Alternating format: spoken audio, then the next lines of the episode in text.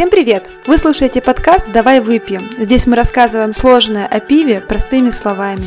И мы его ведущие Никита Абсурд, тот самый из Red Rocket. И Ольга Аникина. Во втором сезоне подкаста мы решили рассказать про каждый стиль отдельно, используя классификатор BGCP. Что это, Никита? Что за BGCP? Не, ну если вкратце, то BGCP это такая, ну, такой классификатор пивных стилей специально для жюри на пивных фестивалях.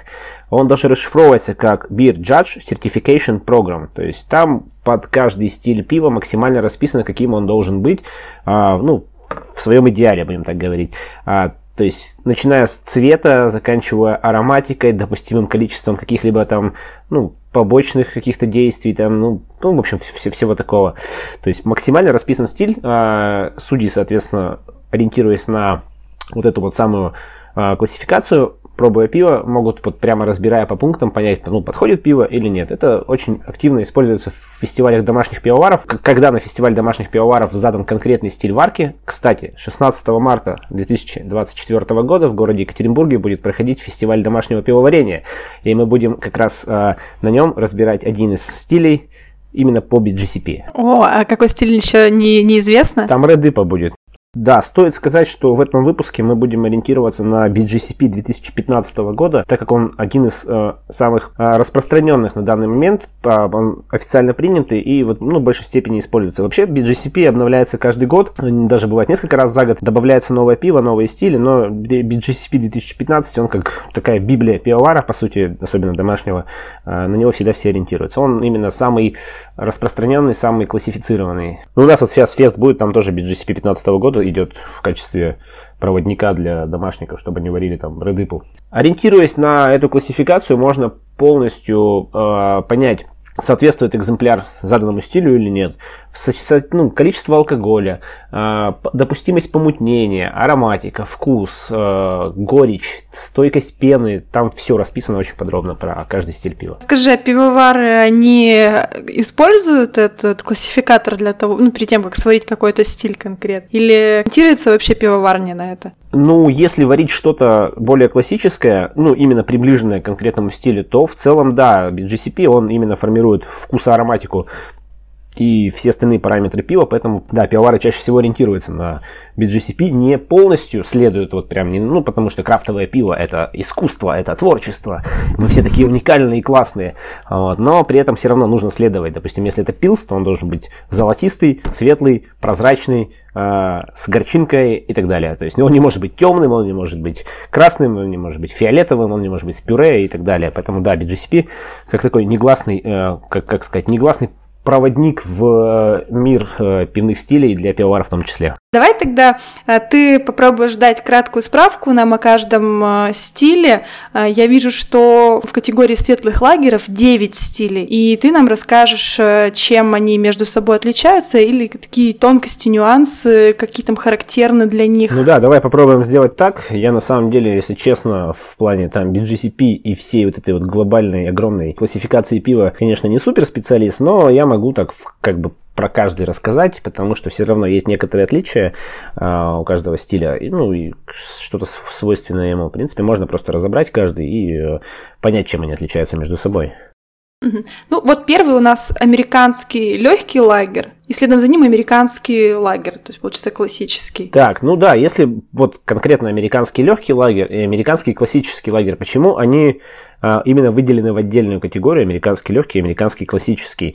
Они классифицируются отдельно из-за того, что ну, это супер массовое, супер питкое, супер простое пиво, которое пьется как вода. Вот, например, если брать пример конкретно, вот, допустим, просто американский э, классический лагерь, это, например, вот бад, вот просто, да, обычный бад. А, легкое, безвкусное, водянистое абсолютно пиво, которое утоляет жажду в жару и как бы не напрягаешься, не, не расчехляешь там какие-либо ароматику и вкусовщину и все остальное. Вот. А если брать американский легкий лагерь, то это будет Батлайт или там Курслайт, э, кто там еще Миллер, вот эти все вот такие позиции, которые еще более простые, более водянистые, ну, типа прям совсем вода-вода. Вот. А вот эта вся легкость вкуса и вот их вот эта вот водянистость и все остальное, оно достигается за счет добавления риса и кукурузы, ну, в общем, засыпь э, солодовую, э, для того, чтобы снизить, как бы, вот эту вот, э, как бы повысить начальную плотность, при этом снизив э, количество неизбраживаемых сахаров, то есть, ну, в общем, получить максимально э, такое простое для сбраживания сусло, которое выбродит очень полностью насухо практически, а, сильно его загазировать при этом, ну и пить как газировку, такую легкую солодовую газировку, вот так это будем называть. Угу. Так, следующий у нас э, международный лагерь. Но международный лагерь, ну это в привычном понимании, вот практически любой лагерь из э, магазина, из масс-маркета, то есть это просто абстрактный лагерь, э, он тоже достаточно легкий в вкусе в засыпи получается, но может немножко отличаться там в той же самой горечи, в насыщенности солодового вкуса. Некоторые могут быть более водянистые, более простые, но они там, не привязаны там, к рису кукурузе практически. Вот. А некоторые могут быть э, ну, более насыщенные, более такие плотные, более солодовым вкусом обладать, но при этом все равно очень легко пьющиеся с высокой карбонизацией. Вот. Тут как бы такое ключевое отличие от американских, если так брать, то это, скорее всего, именно, ну, если разобрать, то это именно сырье используемое, потому что у американцев свой ячмень, а в Европе свой ячмень, есть отличие вот именно при подготовке этого самого сырья, поэтому они так отдельно и выделяются. От американского он отличается более насыщенным солодовым вкусом, может быть, более выраженной горчинкой э, хмелевой. Ну, не так, чтобы прям супер сильно отличается, но чуть-чуть можно где-то эту самую разницу отличить. То есть, если там взять условный бат, если взять какой-нибудь там, условно, я не знаю, там, ну, даже ту же самую Балтику, тройку, например, какой-нибудь, да, разница есть, но она не, незначительная, потому что... А, ну, то есть Балтику, тройку отнести к международному лагерю, да?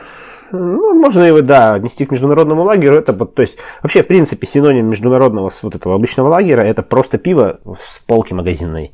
Вот. Ну, это вот любой лагерь вообще. То есть, можно абстрактный лагерь сварить без каких-либо привязок. То есть, если там касаться пилса Хелеса, вот то, что мы сейчас с тобой дальше, да, немножко разберем, mm-hmm. а, то международный лагерь не имеет какой-либо своей вот изюминки. Это просто лагерное пиво. Хорошо. А, ну, дальше у нас чешский светлый лагерь. Чешский светлый лагерь по сути, это тоже обычный международный лагерь, вот как мы уже до этого да, проговорили, но просто он отличается географически за счет привязки к вот, региону Чехии, а за счет привязки к определенным сортам хмеля, которые произрастают на территории Чехии, ну, исторически произрастали, сейчас не знаю, там произрастают, не произрастают, они, в принципе, произрастают по всей территории Европы. А, вот. И, соответственно, с привязкой к именно определенной вот этой вот чешской воде. Она считается отдельной, прям есть целая классификация э, воды, водоподготовки при пивоварении. И вот чешская вода, она как бы э, классифицируется тем, что она довольно мягкая сама по себе, а в ней низкое содержание сульфатов и карбонатов, и за счет чего горчинка хмелевая, ну, из альфа-кислоты хмелевой, она довольно, ну, более, более явная становится. То есть она как бы более, на более сухом теле более явная горчинка. Вот. Дальше, ну, на самом деле, вот из этого чешского светлого лагеря как бы вышел, э, по сути, Пилснер, про который мы проговорим в следующих выпусках. Вот. Но Пилснер это частный случай э, чешского светлого лагеря. Вот будем так разбирать. Э, а в целом это просто лагерь с привязкой географической. Ну, чисто теоретически, на самом деле, можно сварить чешский светлый лагерь а, хоть у себя в подвале, хоть где, на самом деле, хоть на кухне. Главное просто найти необходимый профиль воды, а, взять осмотическую воду, чистую абсолютно, да, а, ну, как бы освобожденную от всех микроэлементов, и при помощи э, солевых добавок и прочих вещей надо ну, просто привести воду к составу вот этой как бы чешской воды. Можно сварить, в принципе, его. Скажи, а если мы возьмем российский хмель, российский солод, и ну, все это сделаем, и мы можем назвать это российский светлый лагерь, получается? Ну, можно, ну, если так, как бы, если будет какая-то специфичная вода, которая там как-то слишком исторически бы сложилась у нас, да, а, то можно назвать, да. Ну, у нас река и сеть есть прекрасная. Ну, да, ну, тогда, да, можно вот назвать российский светлый лагерь, это из воды, из, из Исети. Или, или уральский вот. светлый лагерь еще лучше, на Исетской воде. Ну, да, ну, вообще любой российский лагерь, который сварен, если так вот из масс-маркета, то это просто обычный международный светлый лагерь, вот. Угу. Хорошо. Чехи просто подсуетились и, и, географически так себя обозначили, что мы, мол, вот так как там Чехия одна из там, столиц пивоварения вообще в мире, вот они так и подсуетились. На самом деле, ну, все это такое маркетинговое больше. Ну, у нас там дальше очень много будет немецких и мюнхенских именно, и вот как раз дальше мюнхенский Хелес. Мюнхенский Хелес – это, ну, тоже просто светлое пиво с географической привязкой к, конкретно к мюнхенскому региону Германии. Тоже определенная вода, определенный хмель с определенной альфа-кислотой э, в свое время. Это все, все складывается исторически. То есть сейчас это все очень абстрагировано, э, потому что и хмель можно любой купить, и солод можно любой купить, и воду можно любую сделать. Но вот в свое время, когда вот эта вот основная классификация составлялась в целом пива, конечно, у всех регионов немножко было отличие именно вот какой-то, ну, в первую очередь, отличие воды это было. Поэтому вот получается Хелис, он более мягко-солодовый по вкусу сам по себе, у него менее а, выраженная горчинка, именно вот пиво со вкусом пива, но солодовый искрим, так можно назвать. То есть, по сути, это все одно и то же. Вот вообще все вот эти светлые лагеры, вот то, что мы сейчас перечислили, это, если брать глобально, это все одно и то же, просто отличается маленькими совсем нюансами. Вот. Сейчас, ну, мюнхенский Хелис, это вот, вот, вот немцы, допустим, варят у себя на территории Германии свои мюнхенский Хелис. Мы можем сварить у себя, назвать это мюнхенский Хелис. Можем сварить, назвать у себя это там типа чешский лежак. А, то есть это все очень абстрактно сейчас на самом деле. Ну, есть вот в BGCP конкретные там какие-то параметры, их надо смотреть, разбирать. Вот. А, ну, прям, если там интересуетесь э, этим делом, если варить. Но в целом это все очень, очень абстрагировано сейчас. Ну, в любом случае, есть же вот эти некоторые отличия, и даже ты когда просто берешь пиво какое-то с полки, условно, там, взял сегодня одно, завтра другое, у них также, вот, ты все равно чувствуешь эту разницу. И на самом деле то, что вы сейчас рассказываешь, это все равно поможет в будущем, наверное, определить кому-нибудь, почему конкретно вот мюнхенский хелес больше понравился, чем э, чешское светлое пиво Лежак, например, потому что вот у них, оказывается, есть отличия. Ну да, я говорю, там, там, там такие нюансы, это вот именно от, отличие вот воды, ну, в первую очередь, профиля воды, он, он влияет на вкус, естественно, потому что, да, вода это у нас как бы основа всего пивного вкуса в целом, ну, от, а, от воды зависит, какой у тебя будет итоговый вкус, да, и вот вода как раз и влияет на всю эту вкусовщину исторически, вот она регионально, эта вода сложилась просто, поэтому вот оно там разделяется. Если бы у всех была астматическая вода, все, все лагеры были бы одинаковые. Ладно, ну тогда фестбир.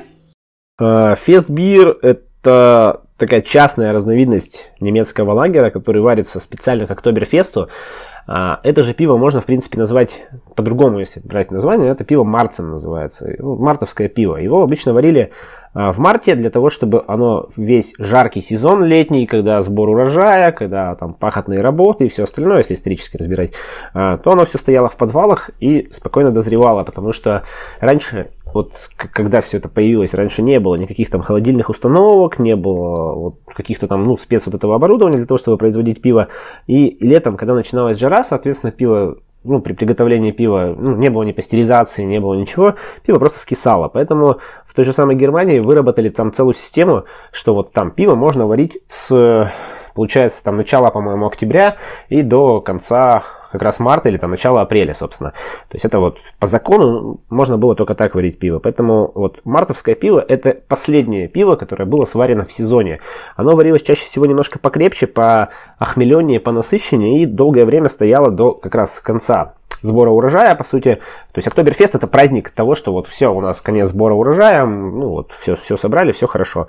Вот. И, собственно, вот в этот момент открывалось вот это вот пиво мартовское. Вот Октоберфест это, по сути, просто защищенное, тоже зарегистрированное название, торговая марка Октоберфест. Вот. Э, в Германии Октоберфест могут производить только определенные пивоварни, у которых есть доступ к этой торговой марке. Но это только в Германии. То есть, в принципе, если брать там по миру, то любая пивоварня, которая не подчиняется немецким законам, она может назвать свое пиво, сварив его по этим канонам, чуть покрепче, чуть понасыщеннее, чуть более такое э, солодовое, чуть более охмеленное. Можно назвать его Октоберфест. В Германии только определенные пивоварни это могут делать. У нас в Екатеринбурге можно найти сейчас Октоберфест? Да, в России, да, даже вот в Екатеринбурге у нас на самом деле можно, ну, сейчас не знаю, давно не смотрел, но на самом деле можно в э, магазинах масс-маркета найти довольно популярное пиво, пивоварни Хофброй, э, так и называется Хофброй, Октоберфест. В принципе, распространенное достаточно, не особо дорогое пиво, но при этом стоит попробовать его поджаренные сосиски там какие-нибудь, так почувствовать атмосферу вот этого самого Октоберфеста. Вот. Угу. Ну, а следующий, получается, немецкий ляхтбир. Ой, ну это что-то совсем такое нишевое, совсем региональное. Это, я так понимаю, вот как вот если брать а, Хелес, это как а, как сравнивать его с американским классическим лагерем, то вот этот Ляхтбир это как американский легкий вот этот лагерь. То есть это более облегченное, менее там, насыщенное солодом, менее насыщенное хмелем. Очень питкое такое пиво. Но это супер специалитет, его как бы вот вообще не, ну, никому он по сути не нужен. Возможно, где-то в Германии он там продается в каких-то брюпабах или в принципе там в каких-нибудь пабах, э, барах. Но в целом это ну, что-то очень специфично локальное. Я вот, если честно, вот даже не буду скрывать, я даже ни разу не видел просто ни одного примера экземпляра вот этого лейтбира, а, даже не пробовал его. И, ну, и на самом деле, судя по его описанию, да и не хочется его пробовать. Зачем эту воду пить, если ее и так можно пить? Ну да, я вот вижу, что у него крепость всего там от двух с половиной до трех и шести градусов. Ну да, это вот если так разбирать, это э, у каждой страны, ну, по сути, да, у каждой такой пивоваренной страны, у них есть вот эта классификация по крепости, по насыщенности, которая вот от самого слабого до там тык-тык-тык-тык-тык по насыщенности, по стоимости, по всему остальному уходит э, вверх. Когда будем говорить про портеры и про английские портеры конкретно, вот там можно будет как раз это проследить, потому что у них, вот у Англии, у Шотландии, у них получается у Шотландии шотландские или у Англии портеры, они как раз прямо делились на самом деле, ну, классификации, они делились по ценнику. Вот, но это будет уже, когда мы будем разбирать с тобой про портеры. Вот. Здесь то же самое, лайхтбир это какое-то простое пиво для того, чтобы э, вместо воды его пить, пить, э, ну, как бы, оно же питательное все равно, это пиво, это не просто вода, в нем есть калории, в нем есть углеводы, то есть, если ты работаешь в поле, ты пьешь вот это легкое пиво, ты с него сильно не пьянеешь, у тебя голову сильно не туманит, но при этом ты как бы подпитываешь. То есть, тебе не надо просто идти там постоянно там есть какой-то хлеб. Ты этот хлеб, по сути, пьешь просто-напросто. Организм у тебя под, при работе этот, вот весь алкоголь быстро из организма выходит у тебя, получается, но а, именно подпитка вот этими калориями у тебя сохраняется. То есть, по сути, это такое очень нишевое пиво для того, чтобы работать и пить. Вот. Ну, получается, а немецкий экспортный Хелиос сейчас тоже будет ничем не отличающийся от всего остального? Немецкий экспортный Хелиос э, это, ну, тоже, это, это обычный хелес немецкий, просто, ну, он так и называется, экспортный. Его варили всегда, ну, и сейчас варят по-прежнему, то есть, э, его, ну, даже вот не так давно я где-то видел этот пример экспортного хелеса. В принципе, он отличается от базового хелеса тем, что он чуть крепче и чуть более хмеленный. Э, это тоже как бы сложилось все исторически, по сути, потому что экспорт требовал длительной перевозки в какую-либо там, ну, соседнюю страну, хотя бы даже в ближайшую, там, да, в любую. Вот, пиво могло портиться, поэтому его варили изначально чуть покрепче и чуть похмеленнее для того, чтобы оно было более консервировано и могло пережить спокойно перевозку. Местные для своего потребления варили всегда хелес, просто чтобы, ну, обычно светлое пиво пить, как бы, ну, ему, ему не нужно было долгое время находиться. А экспортный нужно было просто, ну, перевести, mm-hmm. как бы, из страны в страну, по сути. Понятно.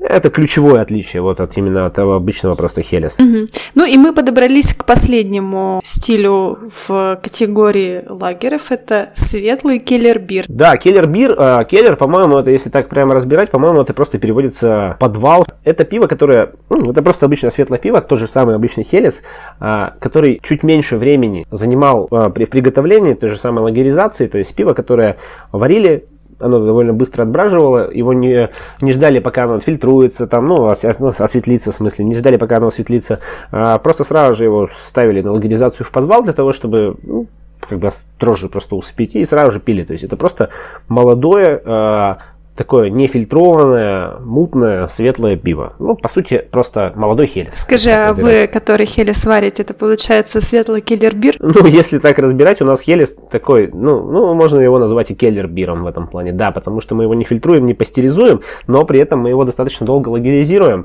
то есть это на стыке что-то между Хелесом и Келлер-Биром. Вот, mm. именно по технологии, если разбирать. Прикольно. Я вот вижу, что они создаются для того, чтобы пить как молодым, нефильтрованным, то логично, что до нас импорт не доедет в том вкусе, который он должен быть. Ну, конечно, там импорт, импорт весь пастеризуется так или иначе, потому что да, сейчас перевозки-то все равно долгое время занимают. Поэтому, да, импорт пастеризуется, поэтому тот же самый келлер-бир как бы не приедет в виде келлер-бира. Э, его можно назвать, они могут, ну, то есть можно просто, условно, не, не, не фильтровать лагерь, просто его пастеризовать, он будет такой чуть мутный с аполисценцией, назвать это келлер-биром, но это не тот, естественно, будет келлер-бир, который подразумевается. Вот. Он подразумевается тем, что его быстро сварили, быстро отбродили, э, быстро разлили и пьют прямо из бочек из этих сразу. Наливаешь себе кружку, короче, и пьешь его просто, и все.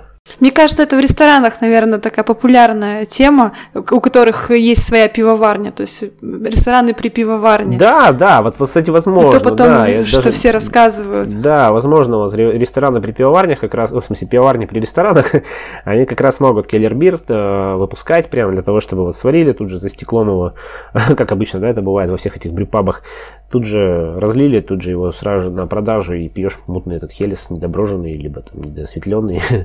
вот. Да, потом люди приезжают с Германии, говорят, вот я там пил, там пиво было, ух, какое, да, у нас да. здесь фу, не то все, а просто на самом деле не знали таких маленьких нюансов. Ну да, да потому что нюансов очень много на самом деле. Эти нюансы можно разбирать э, бесконечно, ну, про каждое пиво. На самом деле, вот вся категория светлых лагеров, по сути, это у нас, вот, если так брать, это просто любой абстрактный светлый лагерь. Ну, я говорю, отличается чисто что-то чуть более горькое, что-то чуть более а, солодовое по вкусу, что-то чуть более мутное, да, ну, прям, ну, так сказать, ну, для начала у нас это первая категория, поэтому она самая такая скучная, вот. Дальше будет, конечно, поинтереснее разбор категорий. Ну, там парочку еще будет не очень, я так думаю, веселых, э, занудненьких, немножко там про пилснеры расскажем и про темные лагеря расскажем. Но там не так много стилей, поэтому они будут не так долго.